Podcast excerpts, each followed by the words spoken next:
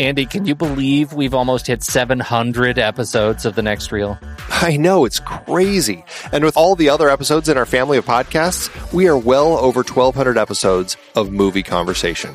It's really pretty amazing that we've gotten to have these in depth movie chats every week for over a decade now. And we couldn't have done it without our loyal community of film fans. Their support over the years has meant so much. For sure. That reminds me, we should give the merch store a shout out. Buying shirts from thenextreel.com slash merch is a great way listeners can continue to support the show. Plus, they get to sport our great designs. Absolutely. I think sometimes folks forget we have a variety of shirts, mugs, phone cases, and more available. In fact, a great place to start is with a shirt sporting the Next Reels logo. We also have that classic Fast Times Spicoli Surf School tee or the weirdly popular Rusty's European Tour shirt. The one from National Lampoon's European Vacation. Why is that so popular? Search me, but we have sold a ridiculous number of those. I guess there are a lot of Rusties taking trips to Europe? We're always adding new designs based on movies we've covered, like our brand new design for a streetcar named Desire, featuring a streetcar named Desire. So if you want to rep your love of TNR and films, head to thenextreel.com slash merch. Every purchase helps us continue to have these weekly in-depth conversations. So visit thenextreel.com slash merch today. And as always, thanks for listening and being a part of the Next Reel community. We've got lots more great movie chats coming your way. Andy, it is hard to believe that we have been having in depth weekly conversations about movies since 2011. You are telling me. Producing this show week after week requires a ton of work behind the scenes.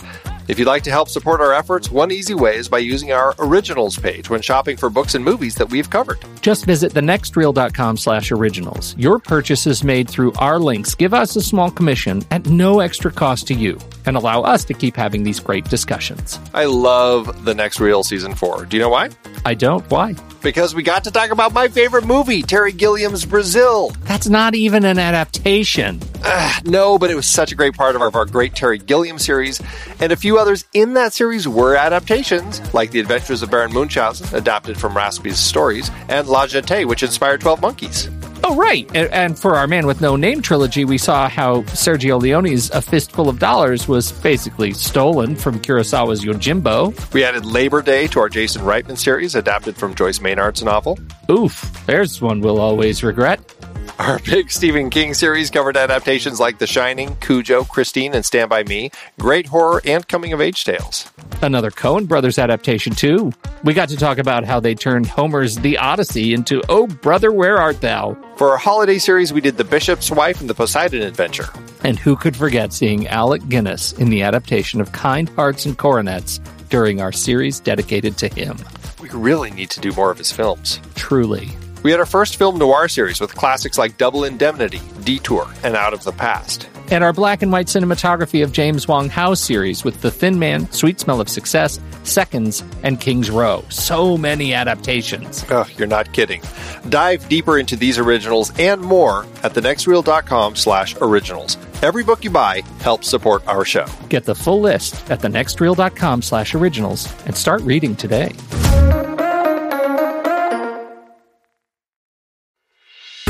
I'm Pete Wright. And I'm Andy Nelson.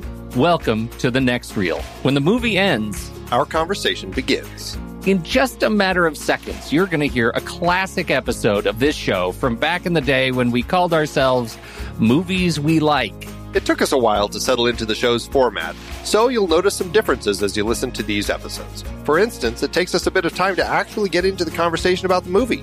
Things like that. But we're still proud of the conversations about the movies themselves, and we think they're worth keeping in the library. So enjoy these episodes from our back catalog. And you can become part of our Discord community, learn more about the show, and find out how you can become a supporting member at thenextreel.com.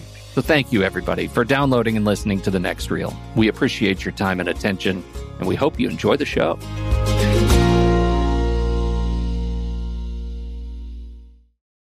Let me tell you what I've done this week. I uh, let's see. Uh, have you heard of this show, True Detective? I've heard of it. Have you watched it? I've heard of it. Spanky, that's a good show. I know it's HBO. I've got to like wait and. Uh, you know what I did? I, I signed up for the uh, HBO Now. Oh, You should do that. You should to. totally do that. You get a f- uh, the first month is free. I didn't even know that was available yet. It is available. You just download HBO now, and from it's only iOS right now. It's it's exclusive, I think, for only three months, and then it'll be out for Android. But uh, anyway, so you download it, you sign in, and it, you it makes you create a little account. But then you have essentially all the HBO Go stuff that you used to get when you would steal your username and password from that cousin that you don't talk to anymore. You know what I'm saying? Uh, and because we all have that cut that same, same cousin. I swear it's that one cousin in Oklahoma that gives out their password to everybody. Now you don't need to; you can be legit. and so I've done that, and I uh, I'm telling you, True Detective, I can't get out of my head. There's so many concepts that are jammed in there that are just fascinating. Unreliable narrator. Oh, eight o'clock day one. Uh, you want to talk about tracking shots? I know we're going to be talking about tracking shots tonight. That's right. Yeah, yeah. Episode four, epic tracking shot Nice. in a riot in the projects. It's unbelievable uh, what they pull off in this. It was it was amazing. I I, I uh, started that on Monday. Nice. Finished it. Finished it today. Excellent, excellent. Well, I'm still. Uh, I, it's been a busy week. I'm I'm really behind on everything. I still am two episodes in, knee deep into Daredevil, and I haven't. What do you think so far? I, I I mean, like I said Was I right? time, yeah. I mean, I, I those two episodes so far, I like. That's All as right. far as I am. And uh, yeah, the only thing that I've really done is I've finally watched Fast and the Furious six.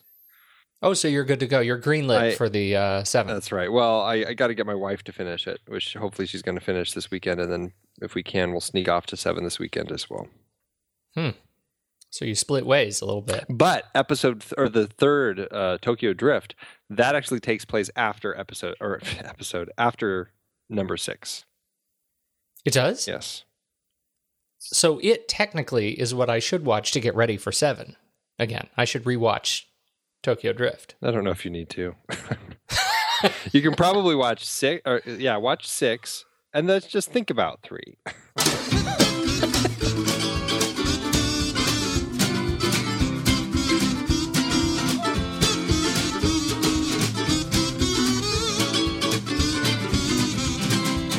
Welcome, everybody. It's the next reel. I'm Pete Wright, and that there is Andy Nelson. Howdy there. And we spoil movies. Tonight on the show, the final in our 2000. It is the final, right? It is the We're final. not doing any more of it.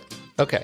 The final in our 2015 film noir series with the 1958 noir from Orson Welles. Oh, man, he's a big boy in this movie. Touch of Evil. But before we do that, you should head over to thenextreel.com to learn more about us. You can follow us on Twitter and Facebook at The Next Reel. And if you too are a dirty, cheating, lying, stinking man of the law, you should head over to uh, Instagram.com slash the next reel and play the next reel's Instagram slash hashtag pony prize hashtag guess the movie challenge. Andy, how did we do against those dirty cops this week? It was, uh, you know, it was quite a stumper this week. It really had those detectives working overtime trying to uncover the truth of the situation. Dirty, dirty detective. 30 detectives. And it took actually all the way up into the last image today. Uh, so that's a full seven images in. And uh, good old Glarsid, our friend from another planet, was oh, able oh, to yay. nail it. Uh, I, I, shouldn't say nail it, but on the seventh image, he nail it. and he did get it. It was the uh, the film that just came out last year, The Skeleton Twins. And uh, With uh, with uh, what's his name we like so much, and what's her name who did the dancing video yeah, what's his name and what's her name? The people that we like You know, so much. from SNL, It's right? Kristen Wiig and Bill Hader, Yeah. and uh, Luke Wilson's in there too. And yeah, it's uh, I think Craig Johnson directed it, and it looks like a great film. It's one that is on my list of films to see, but I haven't seen it. I love the imagery though; some really interesting images in this film, and up in Instagram this week. So Glarsid is uh, entered to win the uh, 2015 Pony Prize, and if you want to check out the images, head on over to Instagram. Many props once again to the good Stephen Smart.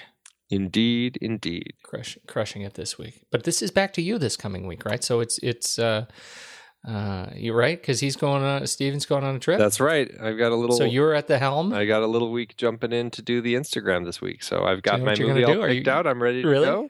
is it good? Do you feel like do you feel good? I feel pretty you're good. Stepping into the ring with the internet. That's right. I know. I've got. I. I don't know. I think I'm. I, I'm torn. Do I want to really drag it out, or do I want to um, there's some really iconic images. I'm torn if I want to uh, let somebody guess it midway through and then just show iconic images the rest of the week. So we'll see. We'll see how it goes. I think I think what do we when do we feel really good? Four or five? Yeah, right, Like if yeah. somebody gets it around four or five and then you can ride it on home with some good images. That's what I'm thinking. I guess it's time. Yes. Let's do trailers.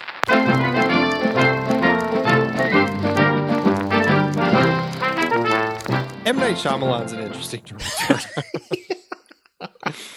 He's, you know, I really want to like M Night Shyamalan again. I really do because I think he's made some just amazing films. I think he is a storyteller who can tell some really solid stories.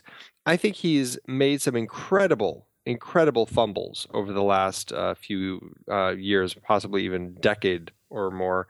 Uh, it's it, and you know I don't I just don't know what's happened. I don't know if he is, um, you know, having doubts as he writes and trying to please people. I, I really don't know. I want him to make great films again. I mean, I love The Sixth Sense.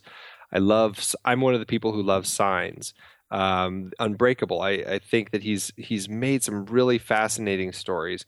I think he kind of got caught up in his own uh, hype of the twist ending and all of that, and I think that hurt him quite a bit. But um, I think that jumping into Hollywood projects certainly hasn't helped him out at all um, with the, the just abject failure of most of them. Um, so his new film, which is coming out this September, I want to like it. I really want to like it. The trailer looks good and creepy. It's called The Visit, and basically it's about two kids whose grandparents want to uh, have them at their place for a week. And so their single mother sends them over to to uh, Gram Grams and Pop Pops for a week to just hang out with the grandparents and everything. And this is it really looks like it's kind of a found footage type of film. These kids are very camera savvy. They're filming everything and it just feels very much like they're walking around filming this whole thing. Of course, Grandpa sets a, a, a very key rule that bedtime's at 9:30 and it's best if you don't come out after that. I have not seen your Nana this happy in years. Bedtime here is 9.30. It's probably best you two shouldn't come out of your room after that. See you in the morning. 9.30? 9.30. It's 10.47. We think there's someone outside the door. What the hell was that? Think Nana's not feeling well. Would you mind getting inside the oven to clean it? Stop! Now, stop! so creepy. Um, you know, I don't know. It's it's labeled on IMDb as a comedy horror. I don't know how that bodes uh, for. It's not not usually something that old uh, M Night usually trucks in. Yeah, uh, same with the camera style. So I'm interested to see what happens here. I really want to see something that works. I, I hope that he can find a way to uh, to pull it off, and that it doesn't end up just in the camp of all the rest of the garbage that he's been cranking out. Um, Ed Oxenbould, I mean, I, I enjoyed him quite a bit from Alexander and the Terrible, Horrible, No Good, Very Bad Day. I thought he was uh, very, uh, he worked great in that film for me, even though I had some problems with it. Um, the rest of the cast, other than Kathryn Hahn, who uh, pops in and out as the uh, um, as the mom, the rest of them aren't familiar to me. Peter McRobbie, Olivia De, DeJonge, I guess is the sister. The young. DeJonge. Yeah. I don't know. I'm not really sure. I, I want to feel that it's going to work though, and uh, you know, I guess this is just a fingers crossed sort of one. What did you think? I'm gonna yeah, I'm gonna give it a fingers crossed one. But I, I tell you, I you only just saw the trailer right before we pushed the big red button, and I was laughing out loud. Like it was it was a great trailer experience. Yeah. To, for me, it was a great trailer experience. It makes me want to know what the gig is and what's what's the gimmick at the end at, after nine thirty. Why is Grandma scratching at the walls and trying to bake her children? like, is this a Hansel and Gretel kind of vibe? Like, what what exactly exactly is going on? Because I I was really excited about just the experience of dealing with the trailer, and so I I call it a win for for you know maybe this is what he needed to change tone a little bit and really shake it up. So I I'm I'm going to check this one out. Well, it comes out September 11th, uh, 2015. So middle of September. Right. We'll see then. I've got another one uh, that I'm uh, crossing my fingers on uh, this this week, and you know it's it's hard too because I think trailers generally have been swallowed by the big trailers, right? So, I mean, in the last 10 days, we've had another Avengers, another Tomorrowland, another Batman vs. Superman, Jurassic World where they give up all the dinosaurs. We've got Fantastic Four. Like it has just been a vacuum for other trailers. And so it was, it was actually hard to, um, to really dig through the, what I, I, thought were some more interesting trailers this week. And, and the one I ended up with is from uh, Scott uh, Cooper directed and Scott Cooper came. Uh, I don't know much from Scott Cooper, but he did Crazy Heart, which I think you liked, right? I liked Crazy, Crazy Heart, yeah. and then he did Out of the Furnace. Out of the I Furnace, missed. which I like. I actually liked Out of the Furnace more than I liked Crazy Heart. So he's got some interesting uh, stuff going on, and he did. Uh, this film is Black Mass, the true story of Whitey Bulger, murderer and kingpin, right, uh, in South Boston, uh, played by weirdly Johnny Depp. It starts with a really long conversation between David Harbour and Johnny Depp, uh, where Depp is trying to get him to give up a family secret uh, recipe. What did you marinate the steak in? Because it's out of this world. You're killing me with it. What's the what's the what's the fam- what's the family secret recipe? It's, gr- it's ground garlic, and a little bit of soy. No. You said to me, this is a family secret. And you gave it up to me, boom. Just like that. It lets us see Johnny Depp's really strange hair uh, treatment in this film. Uh, some of the tone, which I think is more interesting at this point than Jack Sparrow. Um, I'm I'm interested in it. The big hidden sort of big gun for me is Benedict Cumberbatch, who's in this film as Bill Bulger, the um, I assume is the brother, uh, who is the, uh, the he's the state senator at the time of of Whitey Bulger, and so I, I'm just fascinated by how these guys come together and do this film. I'm more I think looking forward to the second trailer where we get to see maybe a little bit more of Benedict Cumberbatch because at this point he's more of a draw than than Johnny Depp is for me. Um, uh, but it's a, it looks like an interesting uh, character piece for him, and and uh, it was you know, it was a good watch. Yeah, I'm in. I think it looks really interesting. I had no idea what the trailer was when I first clicked it to watch it. And I, you know, the way that his contacts looked, like you mentioned his hair. I thought his eyes were so strange looking. I thought i was watching like a trailer for a horror movie or something uh, oh, because he looked like he was a possessed demon or something. I couldn't quite figure it out. And then as the trailer went on i realized what it was but uh, very quite quickly. But initially when i saw those eyes i'm like okay he must be like a an otherworldly being or something. Um, his eyes just they're very weird. Um, but I agree, incredible cast. I mean, aside from uh, Depp and Cumberbatch, Joel Edgerton, Juno Temple, Corey Stoll, Kevin Bacon, Ad, Adam Scott, Peter Sarsgaard. It's got really an incredible cast, and it seems like one of those projects where everything could come together. And I mean, I think Johnny Depp is a fantastic actor. He doesn't he doesn't show it all the time, um, but I totally agree. Yeah, I, I think that he can certainly bring it, and I am looking forward to seeing him bring it here. I, I really, I mean, I'm so glad you said that because I totally agree. I think, I, I just think he's had kind of a string of weird sort of stunt cast roles that haven't played out very well. And I'm tired of the Pirates of the Caribbean. Or um, Mortdecai. oh my goodness. What a disaster that was. I didn't see that one, but. Yeah, it was a disaster. All right. So that's it. And it's, uh, it comes out September 18th, 2015. Uh, so uh, a little nothing like a little fall mafia. There you Family go. Family mafia fun. Yeah, it'll bring back a little hint of the uh, the Donnie Brasco. Andy, I've got this ticking noise. No, really, it's this this ticking noise inside my head. All right, all right, move along, Pete. Starring this outstanding cast: Charlton Heston, Janet Leigh. I could love being corny if my husband would only cooperate. Orson Welles, co-starring Joseph Calleia. Akim Tamiroff, with guest stars Marlene Dietrich, Zsa Zsa Gabor. What are you trying to do? We're trying to strap you in the electric chair, boy. Only the offbeat, original, creative powers of Orson Welles could bring you so suspenseful, so gripping, so different a drama of love threatened by vengeance. Mike may be spoiling some of your fun. Mike? My husband, yeah. And if you're trying to scare me into calling him off, let me tell you something, Mr. Grandi. I may be scared, but he won't be. of a struggle between titans, You framed that boy. Framed him! of a manhunt like nothing you've ever experienced. Oh, God, now. I'm a husband. What did you do with her? Where is my wife? My wife! Touch of Evil, 1958 from Orson Welles, screenplay by Orson Welles uh, as adapted uh, by Whit Masterson, who wrote the book.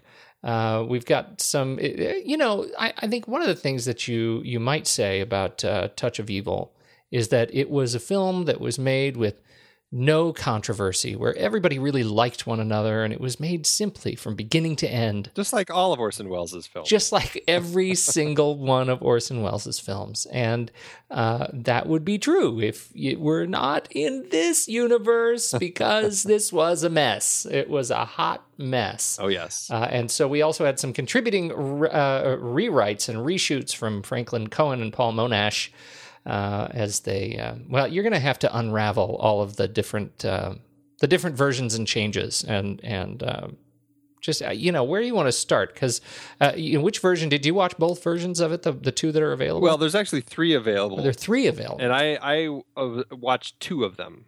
Um, and actually paul monash i believe wrote the original adaptation of whit masterson's novel before Orson Welles came on as director, and then uh, continue, proceeded to rewrite it at that point. And then Franklin Coen came in and rewrote the or wrote the new scenes that were added. Yeah, this was a a bit of a, a mess. It's, I mean, you know, Orson Welles. I think he was one of those directors who really knew how to put a, an incredible story together I think that he just had a hard time um, working in the Hollywood system and making the Hollywood system work for him. And I think, you know, I, I listened to a lot of commentaries, a lot of people talking about this, and, and read some stories about what went on, and nobody really.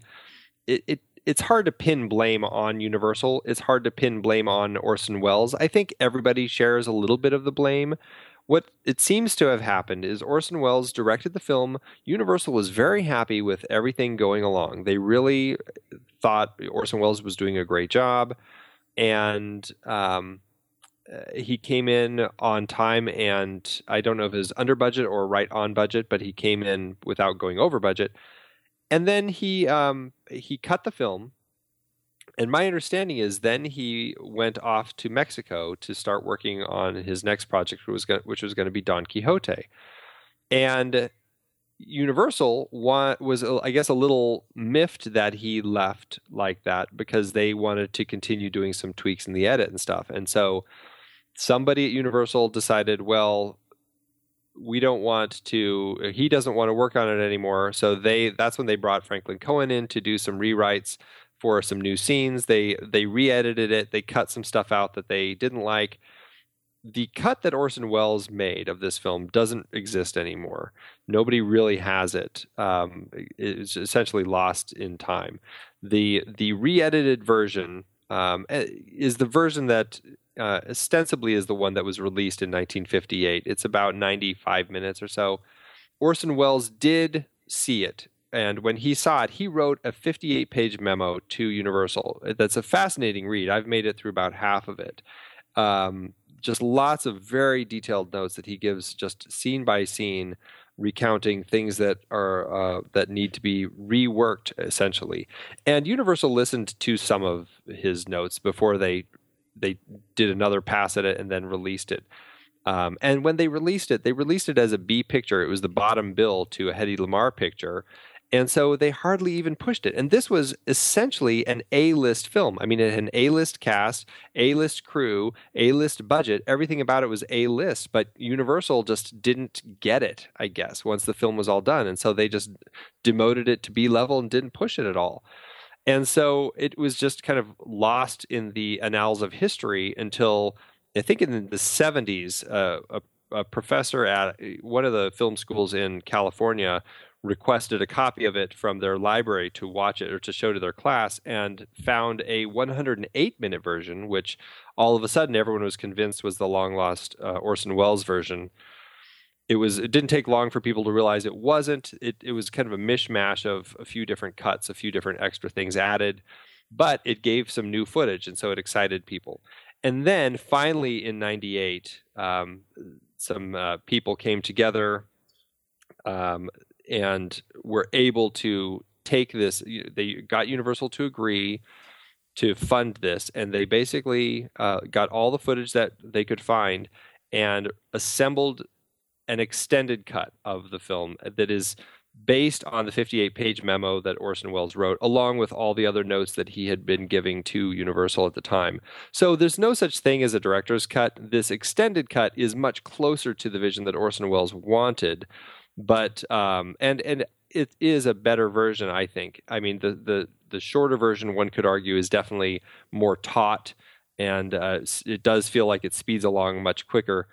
But um, this the longer version really just it, the storytelling is much stronger. The design of the, the flow as he put it together um, works so well and it's not a director's cut but it sure feels like um, orson welles did have his hand in making it a stronger film. Um, we should say that the you know the person who spearheaded this final cut was walter murch the, who i believe we've talked about somehow or another right?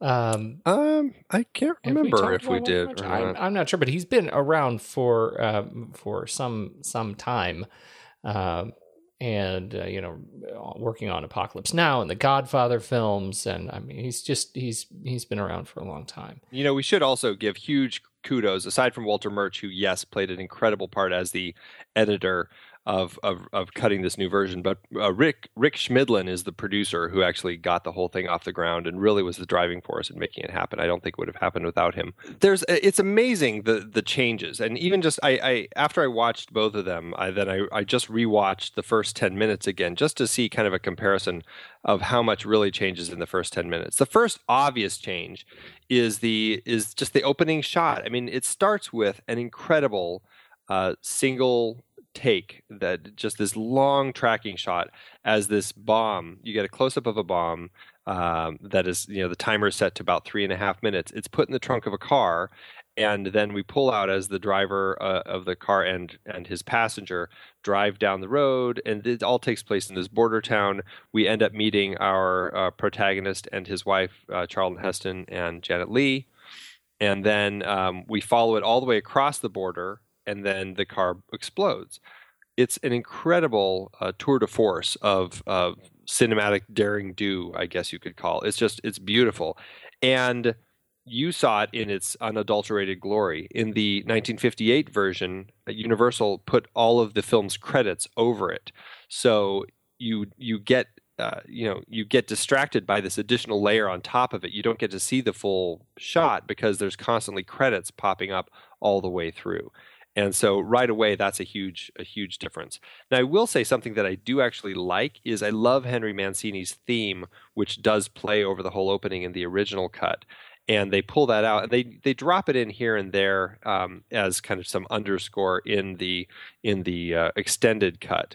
But what Orson Welles really wanted to do is not have score so much throughout the film, but have music from passing radios um, playing uh, and just to kind of build this this um, sound world of the film, which I think is amazing to hear. So as we're driving, we hear the radio of the car as it's playing some kind of American uh, dance music, and then we go past a cabaret, like a, a, Mexican cabaret, and we hear their music, and it's this amalgam of all these different musics uh, that kind of keep coming up and it gives us a much better sense of the world and i really love this sound mix as much as i love that theme. Well that's that was the thing that really sort of broke my heart is i do i really adore uh, this score and, and, i think henry henry mancini is uh, you know one of my very favorites. At the same time um, you can just feel how wellesian it is without this the mancini score yeah. in there. I mean just the using ambient sound is or, or this kind of hodgepodge of of you know natural sound is such an Orson Welles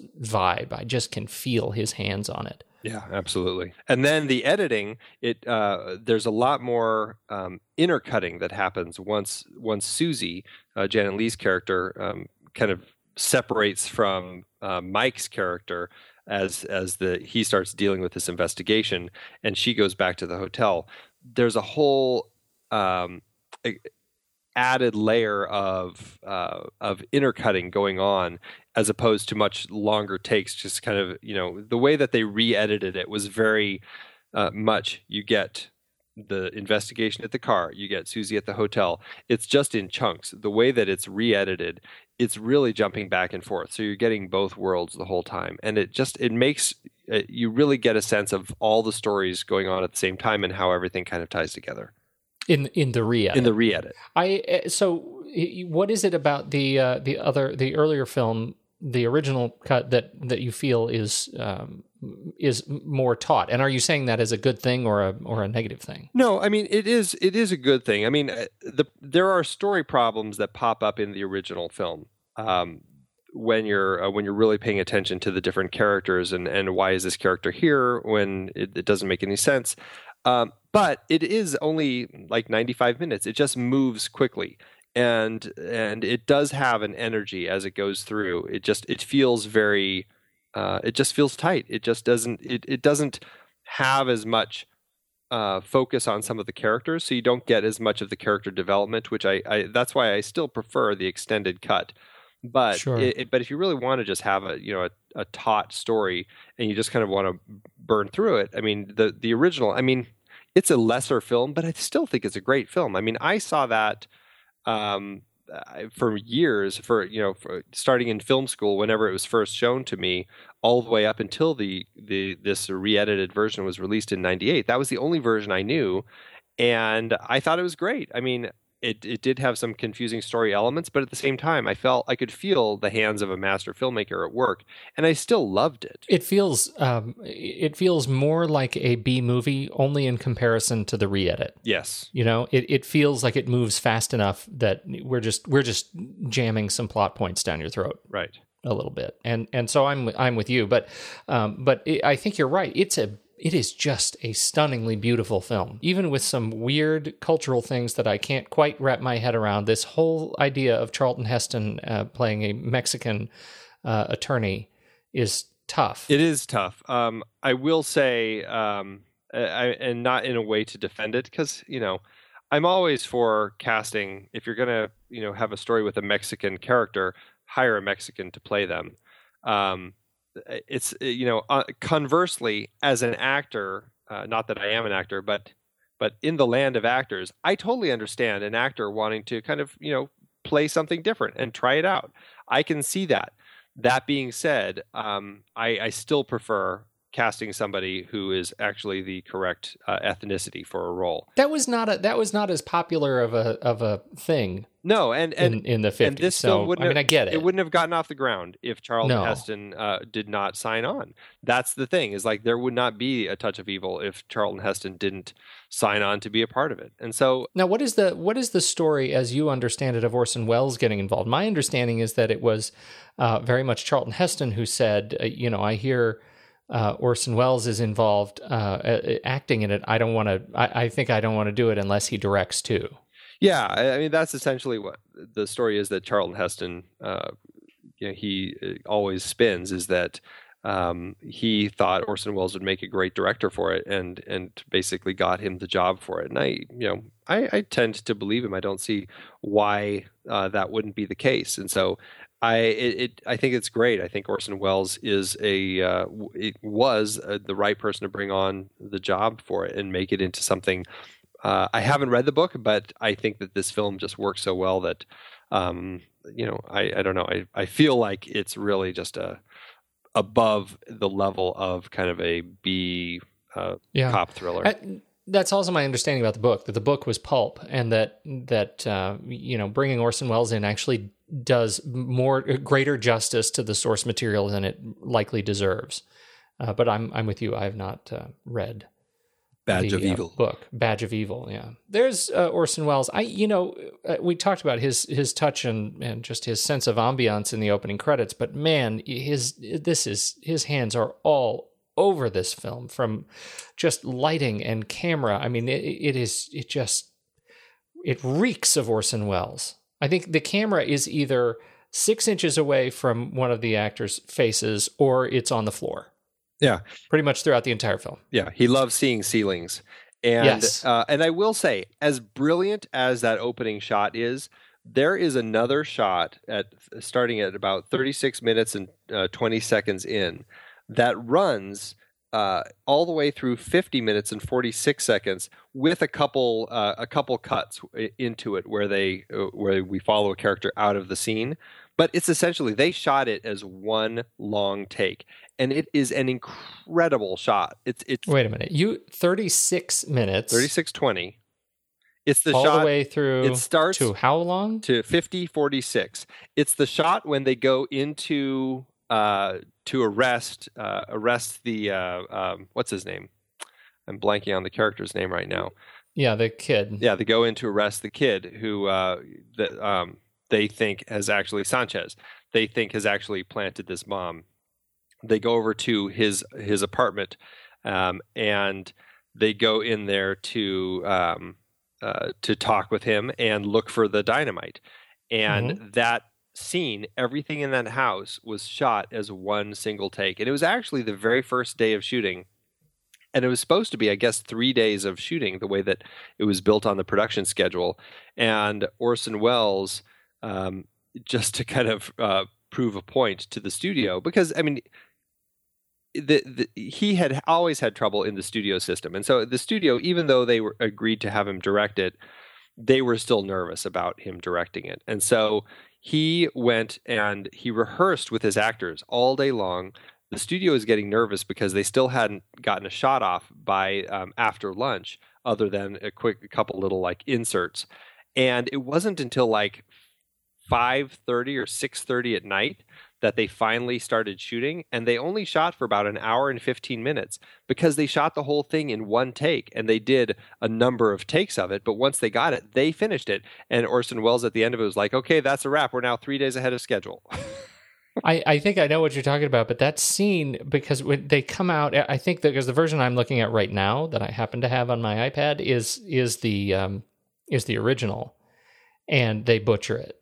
Well, and and they do cut like when when Vargas leaves the room to go across the street to make the phone call from the blind, blind lady's shop. We, Mhm. we do step away from that several times. So I mean, you've got it from about thirty six twenty to forty one thirty nine, and then you come back into it at forty two twenty one to forty three fourteen, and then you're back at forty five twelve to fifty forty six. So, but there are like several good like uh you know two to five minute chunks in there. Yeah, but see, that's what I'm saying. Like we're we're out in the car and driving away at 43 in the recut. Like it's it's by by 50 we're well into the hotel. Yeah. So it, that's a sad right kind of and, and so but- watching it in the in this in this version you just get this incredible sense and it's one of those things where you don't even notice that it's like a single shot because you're so wrapped up in the story but it's it's really impressive and the way that he moves the not, the the characters in the frame it it becomes this dance because he's got characters coming for, into the foreground and moving into the background. The camera's moving. You've got uh, the way that the the lights are hitting different people. You've got the uh, reflections happening and and as you know Vargas goes into the bathroom you've got all those different movements it's an incredible dance that he does and this is the best example of it but he really is using it all through the film He really is, and I think it's you know I'm watch as I'm watching the sequence right now. You can see when you're paying close attention to it. You can see when the lighting changes. You know, as the characters, as their triangles, you know, of their heads, uh, kind of move throughout the frame. You can see lights come on and off that you don't really notice if you're just letting it sort of wash over you.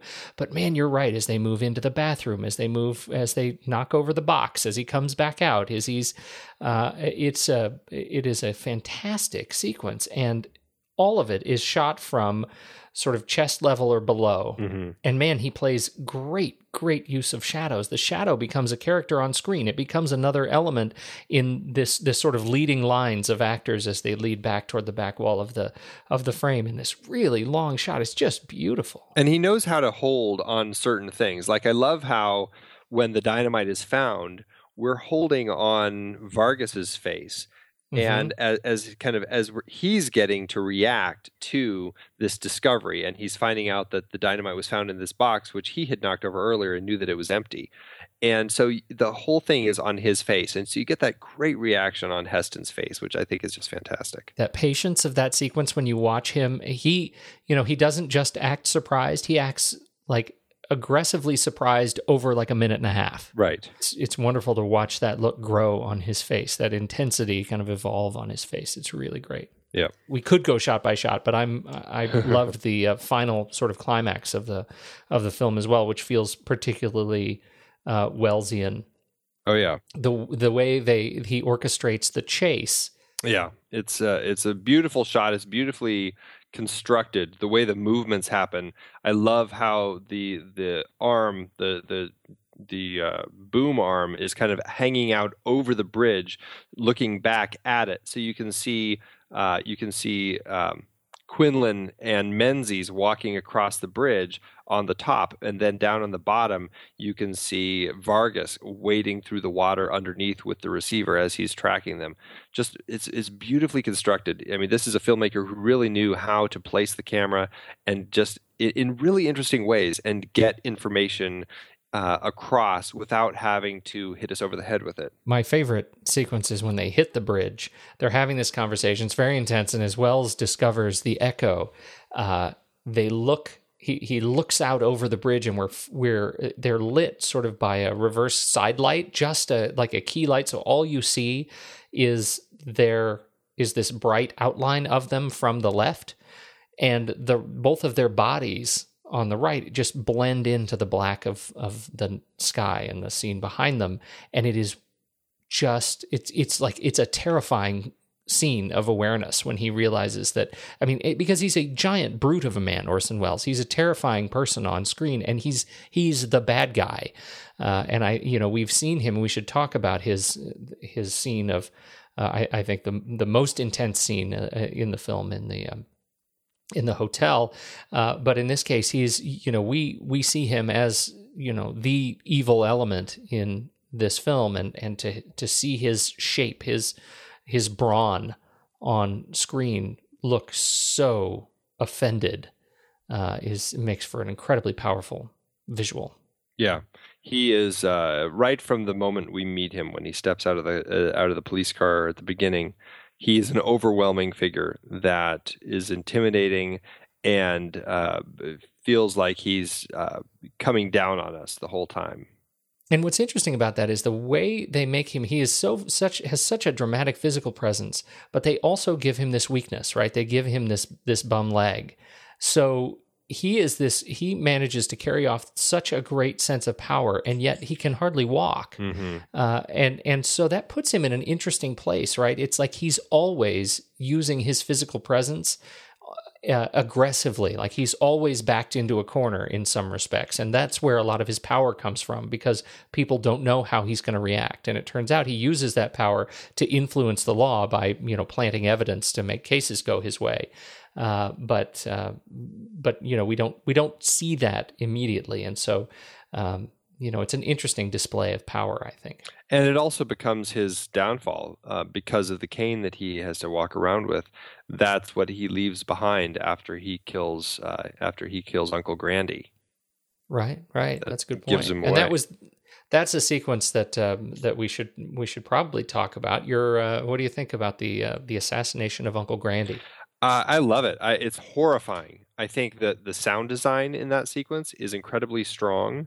The uh, the way that the music is coming in and out, along with kind of them fumbling around in this uh, hotel room, the glass smashing. You've got the the shots of uh, of Susan laying there on the bed in kind of the drugged state as she's kind of tossing around, and you've got this just horrifying uh, strangulation that happens there and uh, culminating in one of the most frightening shots that I've ever seen when Cer- certainly the most frightening in the series we've discussed. Yes, when Susan wakes up and sees the uh, the dead face of uh, Grandi over her head.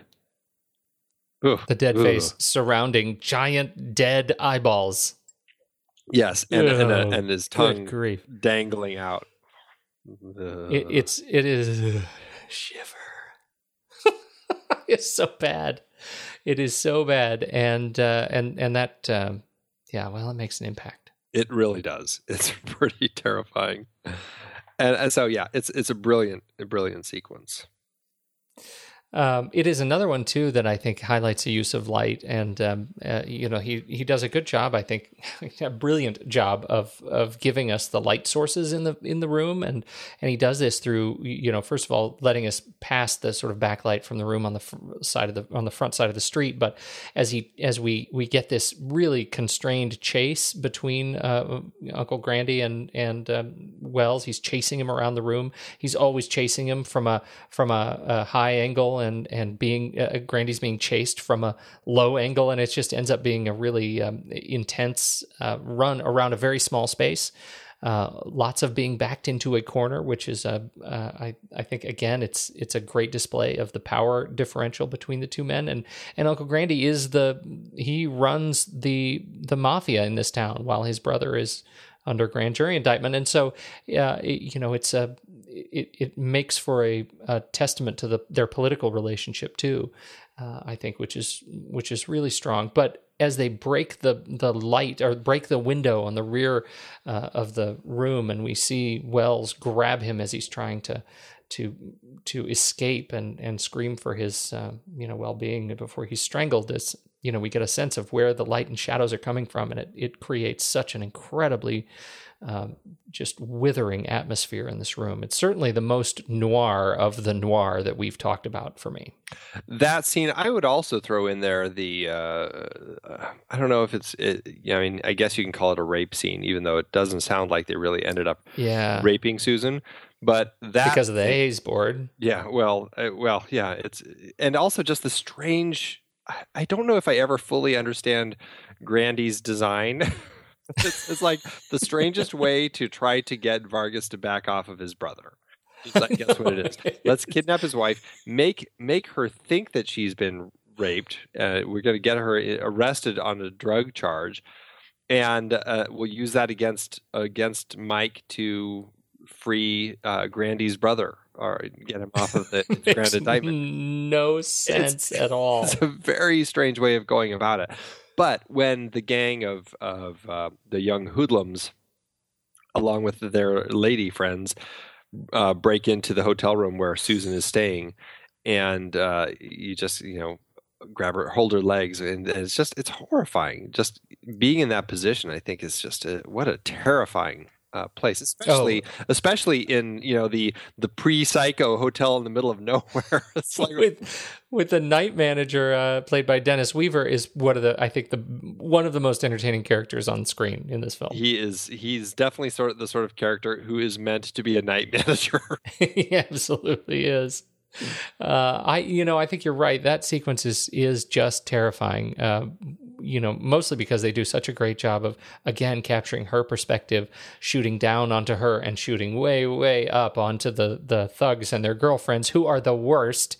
Uh, girlfriends are supposed to like be the positive influence. They're supposed to meter and soften the the gang members, the men. I saw West Side Story. I guess that didn't really hold true all the way around, but still, that when she turns around and says, "I want to watch," yeah. it's just horrible. Well, and you know what's funny is knowing who that is. That's Mercedes McCambridge who is uh, we've talked about her on this show before. She is the voice of Regan when she's possessed by the demon Pazuzu in The Exorcist. That's right. So. That's right. I want to watch takes on so much new meaning. That's pretty good. It is pretty funny. Uh, anybody else that, uh, well, anything else you want to talk about with regard to uh, uh the good Mr. Welles? I feel like we've uh, you know, We've I, hammered I just, on him a little bit. Yeah, but I, I, think that again, he just he does know how to construct a film. I mean, he started in you know theater and in radio and in film. He always knew how to put something together. Going from the beautiful tracking shot that we have at the start that we already talked about, immediately you get this car exploding, and then you cut into handheld camera work, which is brilliant. You've got that uh, fantastic uh, shot when when Grandi finally twists Quinlan's arm enough to get him to start drinking, and you have the two of them in the bar as uh, as Grandi gives him some more uh, drink, and then you've got this wonderful over. It's almost like an over, not quite overhead shot, but it's it's definitely a shot, you know, looking down on Quinlan, and it's on an arm, and then it just kind of lifts up, and you you Quinlan just kind of drops and, and diminishes into the shot, almost like he's descending into hell just uh, uh, you know, and then the amazing audio work that he does throughout. I think he really knew how to construct a film in an incredible way, and uh, I mean, he truly was a master. And it's a shame that this was his last studio film. Yeah, I agree. Um, yeah, certainly. Um, it goes from from here. We I, I don't want to diminish Charlton Heston's role, but for me in this film, he's a utility player. He's the guy who just sort of runs back and forth between the stories that I'm most interested in. Um, I actually I like Charlton Heston in this, and yes, it's it's awkward with him kind of uh, playing a Mexican, but um, you know, I don't know. I I guess maybe it's because I don't I don't give a lot of uh, of uh, of uh, credit to him as an actor. I think so much of his his performances are him as Charlton Heston playing this role. You know, yeah, just overblown. I, yeah, he always yeah. comes across as just a big a big screen Hollywood actor, and sometimes that can be very entertaining to watch. I think he does a great job here uh, in this film. Yeah, I, I, guess there's not probably a lot to talk about in his role as Mike Vargas, but I, I, I you're right. I don't want to diminish him by saying that. I, you know, I just, but I do, I, I do still enjoy watching him in in all of his stuff. Yeah, I he's he is the guy that I think the most interesting stuff is is going on around in this film, and and uh, you know we've from Orson Welles, you know on the other end of that spectrum, it's really Janet Leigh uh, as you know Heston's wife, uh, Susan Vargas, and she we've already mentioned she's the one who from the very beginning of the film she is they they make off with her. And they take her and and uh, use her attempt to use her as a pawn in uh, this uh, plan to get Heston or, or to get the his the uh, Grandi's Uncle Grandi's brother released from prison, mm-hmm. and um, her story is so interesting because first of all, she actually she reads like a strong character, right? right? Yeah. I mean, she comes off as a strong character, and it's interesting to see how she approaches, you know, these hoods as they are kind of always on top of her uh, whether it's in, in, the beginning where they're really just kind of slinking around, always sort of watching and skulking in the shadows, to when they actively, you know, break into or first taunt her at the hotel by turning on the music and trying to drive her crazy, and then get the master key to actually um, go into the room and and start their um, their you know machinations on her. Yeah, it's it is just such a, a a horrifying story to watch her go through, and I think she was just great in it. Yeah, she's fantastic. Uh, she's beautiful. She's great. I mean, she's just very easy on the eyes. She's just a a beautiful actress, but she just is so uh, so good in this role, and I think she's so strong. And I think my favorite scene is watching her initial confrontation with Grandi, and just the way that she doesn't hold back when she's talking with him um, she's really uh, she knows how to stand up for herself. I mean, she's a she's I guess you could say she's a policeman's wife, um, albeit for a very short period of time. This is their honeymoon after all, hanging out in the border town. yeah, right. the strangest honeymoon but um, uh, but I think that uh, she does know how to hold her own, and she's great in this. But you know, when she is trapped in that scene, it's it is terrifying, and you really feel for her because she does come across as such a strong character. It makes it makes you feel for her that much more. Yeah, I think so. Um, from there, who else do we have that we really need to talk about? Charlton, Janet, Orson. Uh, who else is on your list? Well, Hi. Joseph Calleia, I think, is uh, great as Menzies in this. And I think what makes him great is he is the change character for us in this film. He is the character that we watch transition over the course of the film because uh, neither Vargas nor Quinlan really change. They kind of go on their trajectory, but it's through this story that Calleia, who's been a huge defender of Quinlan, Quinlan taught him everything he knows. Quinlan, as he says, it's an incredibly poignant conversation at the end when he says, uh, you know, when uh, uh Vargas, is, they're they're basically working to set up Quinlan by planting this uh, this uh, microphone on Calleia and uh, Quinlan's tell, or I mean, uh, Vargas tells him, he's like, "Come on, you're you're a you're a good cop," and and and Calleia says, "Yeah, and you know who made me that way? It was Hank." Yeah, and it's it it breaks your heart because this is that realization where the man who taught me to be a good cop is not a good cop, and here I am bringing him down.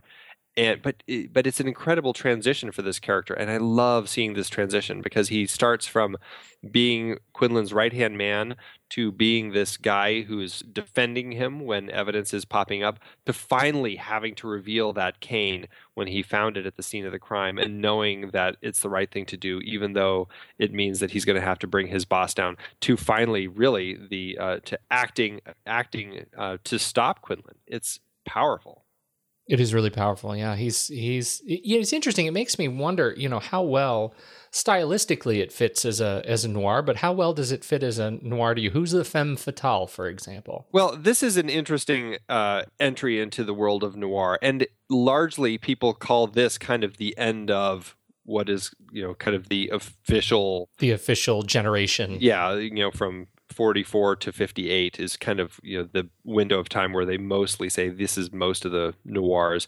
It still has those dark elements but you can see by now a lot of the noir elements aren't necessarily in it anymore. There really isn't a femme fatale in this. Uh, there are dark characters though. You've got you've got uh, you know quinlan and grandi and you've got a lot of this just kind of the dark psychological stuff happening and you don't you don't have a protagonist who's really descending into this level uh, this dark of dark places because of poor choices. Um, Quinlan, in a sense, is kind of that character, even though he's the antagonist of the film. Um, but in that sense, it does make it a very interesting film when you look at it from Quinlan, Quinlan's perspective and you see this is the fall of this man who, um, while right, uh, you know, in the end, it is revealed to us that this guy that he's trying to pin this crime on did confess and did actually do it.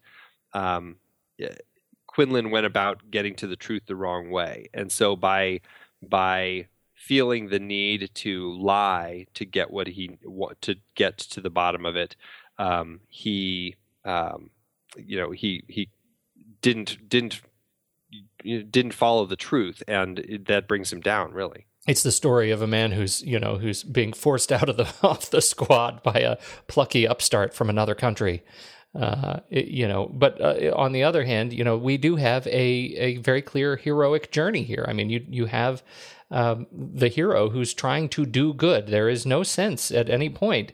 Well, I, I guess I should I, I should there, there I, I, should say that another way. There is a sense at another point that he could do that Heston's character could do dark things, but only when he is pushed to do so when his wife is you know he finds out what's going on with his wife. You know he said i'm a i'm a, a husband now. Um, you know and he is screaming where is my wife? as he's totally overturning a bar. I didn't know bars could be overturned quite so easily uh, but he literally turns it over, uh, and uh, and and so we see he could do these things, but really the demonstration of his in- integrity is that he is the good. He is the good who's going to do what needs to be done right, in order to take this bad guy down. Um, he doesn't use he, he uses the technology, the tape and the, the radio transmitter, all the technology available to him within his view of the law. Um, and so that's that's not a that's not a noir trait, and I can I can totally see this as this is the last of the noir. Mm-hmm. Yeah, even though uh, you know I mean, we've talked about kind of neo noir and stuff. I mean, there are films that continue even from that point on all the right. way through today that still have um, elements of of noir. So yeah, it's not like it's ever died. It's died. It's dead to me. it's dead to me. Talk about uh, Zsa Zsa.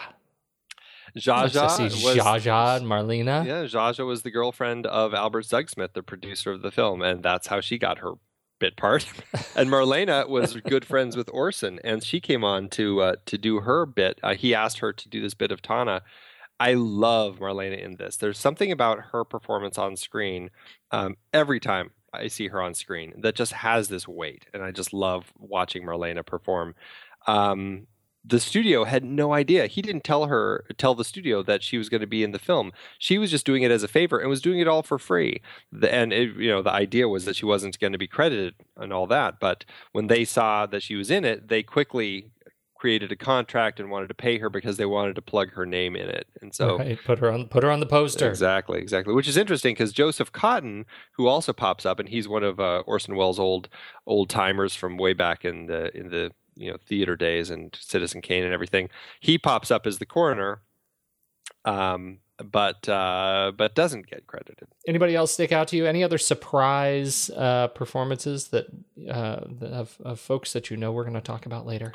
Um, not really, but I will say I, I do like Akim Tamiroff as as Grandi and Valentin de Vargas as Pancho. I think both of them um, just have a great presence on the screen. We've talked about Henry Mancini. We've talked about uh, Orson Welles. We didn't talk anything about Russell Metty. Yeah, we should mention Russell Metty. I mean, uh, all this fantastic cinematography throughout this film. Um, Orson Welles is clearly a director who knows what he wants, but Russell is the DP who actually captured it all.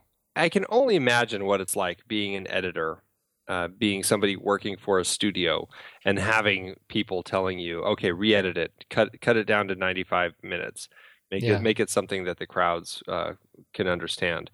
I just can only imagine being put in that position and having to take this film with you don't have the director, uh, you know, to work with, and you're just basically having to cut it cut it back.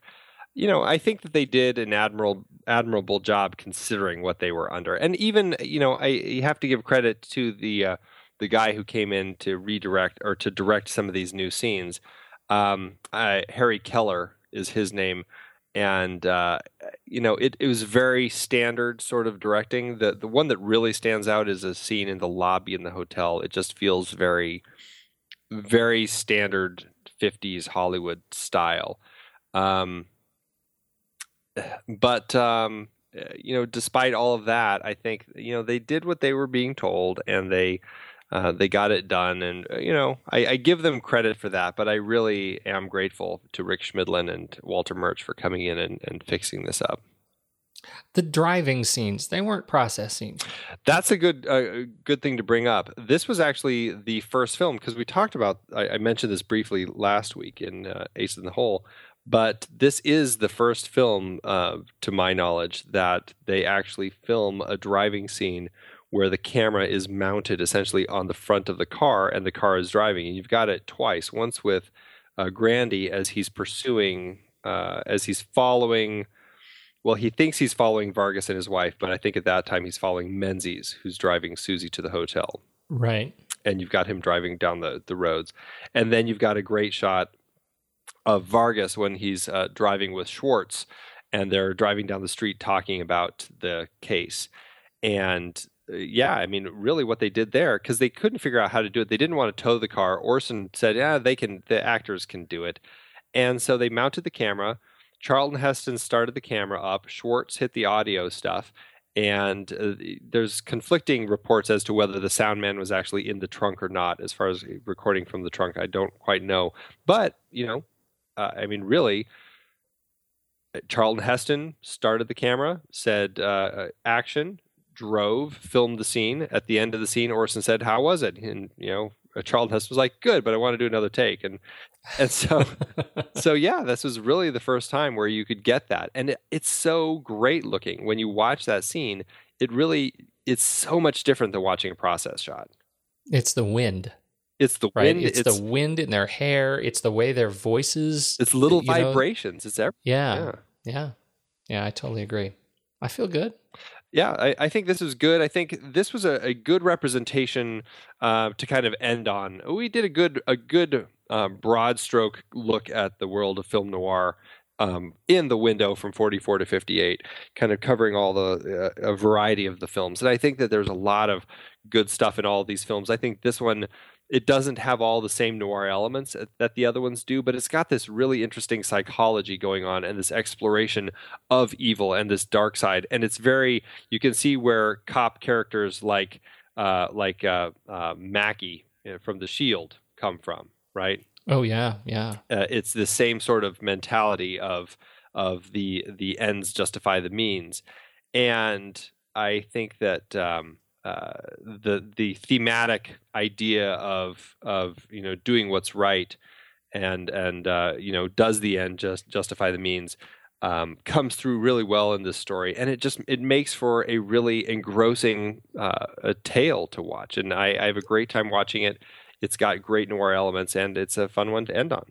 Oh, I think so too, and I think you know it, it also makes me think of you know you bring up the Shield. Uh, Shield, I think uh, you know I, I was talking about True Detective. It's very very similar kind of vibe to these and justifies the means. And it turns out, you know, the way they play with those characters, it's um, it, it, ends up being sort of a, a different tone. But um, but you really get the sense that that the dirty cop vibe comes from here. And, and this isn't even the clearly not the first time we've we've seen a story of a dirty cop, but this is the this is the one that sort of defines the dirty cop eh, in the context of civic power. And I think that ends up being a really interesting story.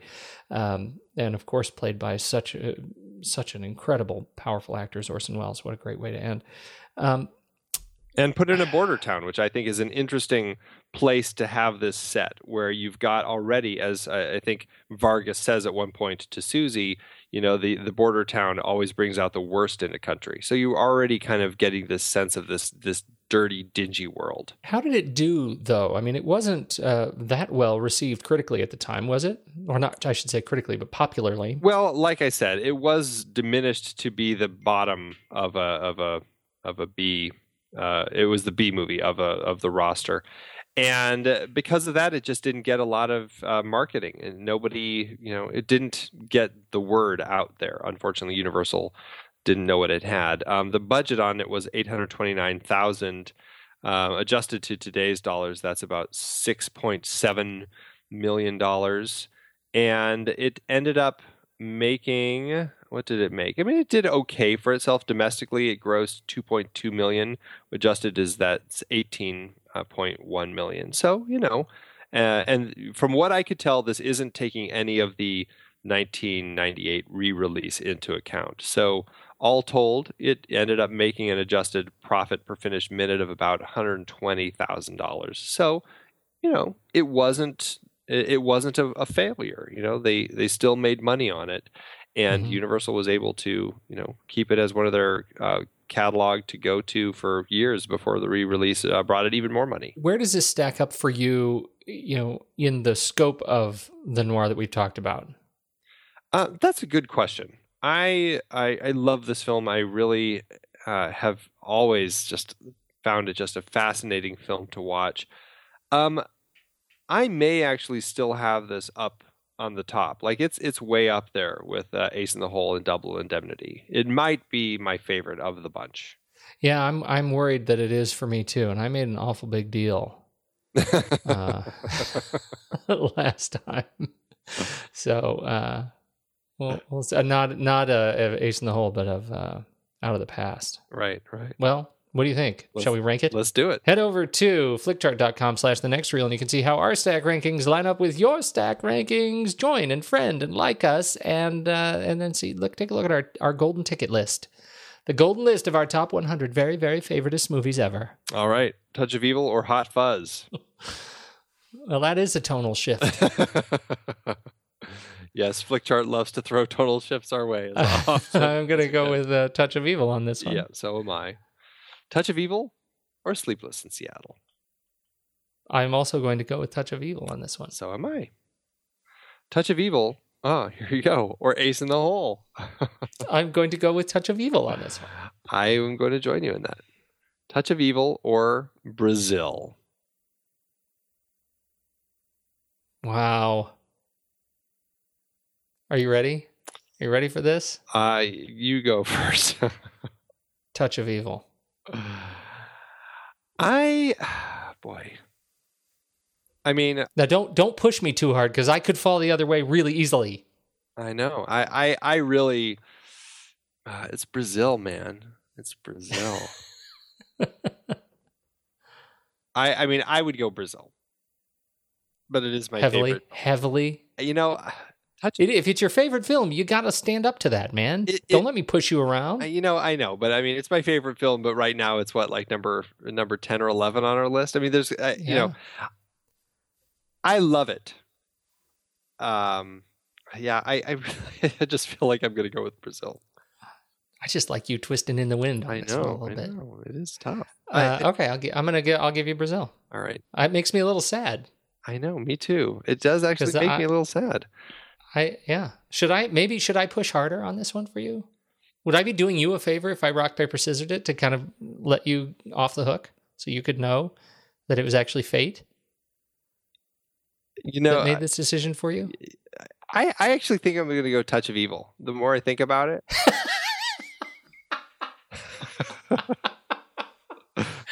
See, this is it's amazing. This is like your it's a, it's like a new Rochambeau for you. You found this way where it's like just talking about it twisted me around.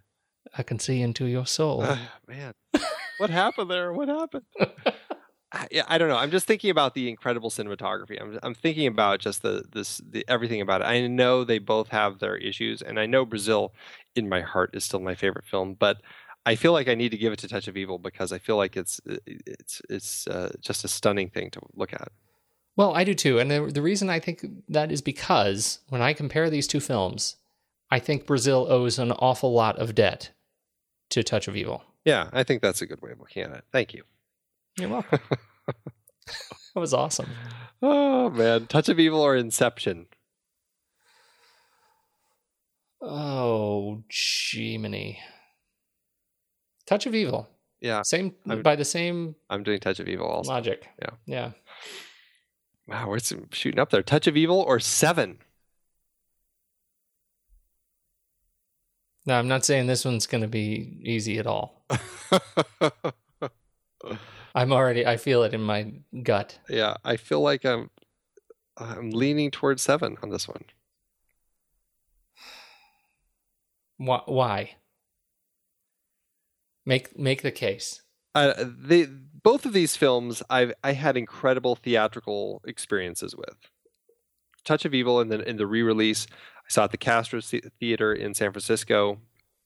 Just an incredible crowd to watch it with, and what an incredible vibe to walk out of that theater just having lived that uh, retelling of that story.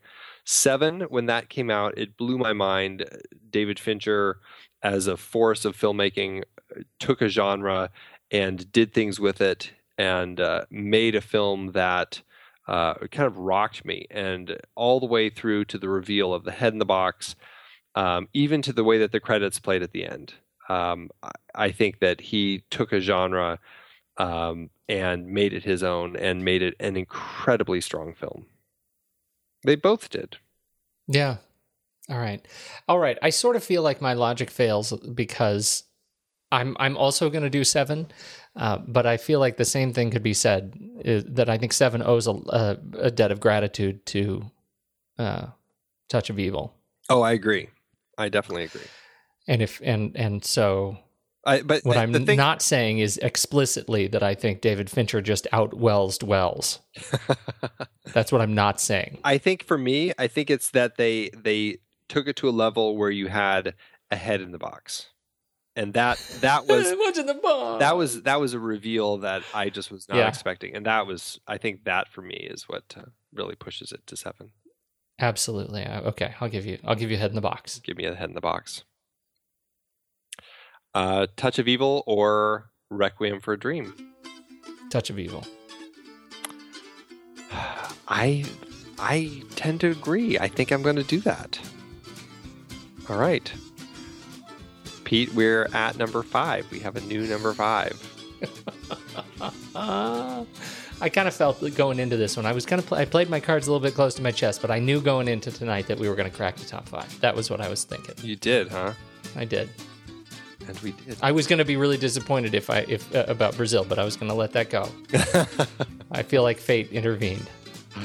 Oh, that was a tough one for me, man. That was really tough. It was really, feel it. really tough.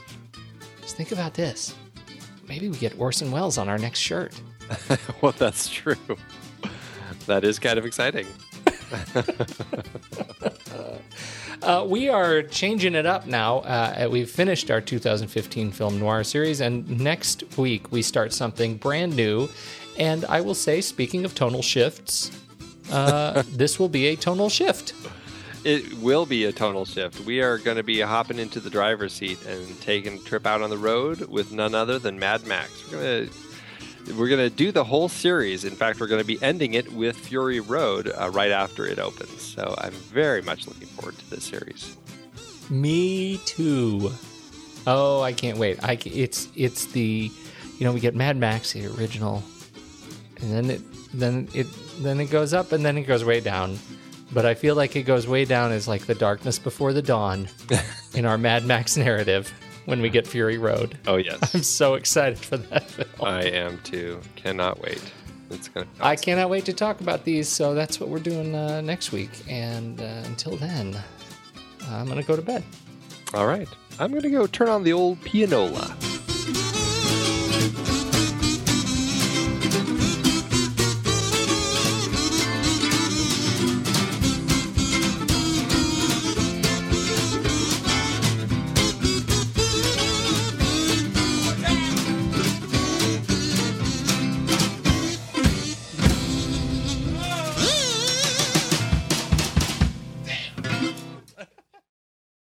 This comes in from uh, Anne, mystery lover.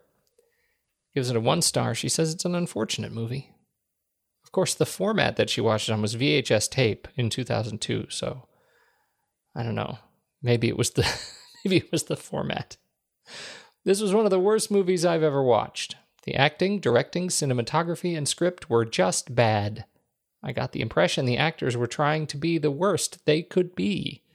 The video went into the wastebasket as soon as it was over. Mm. She actually threw it away. It was a protest trashing. Well, I guess is that better than than gifting it?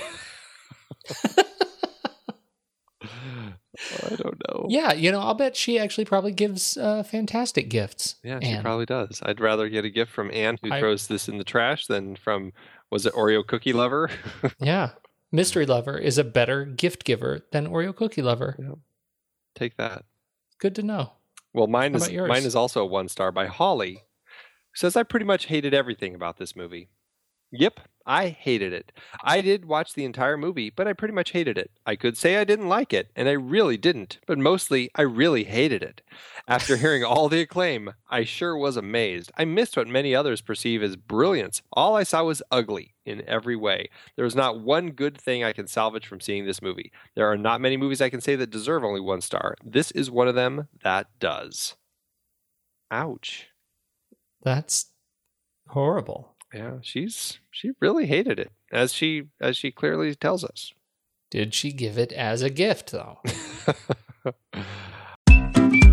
I've been podcasting since 2006.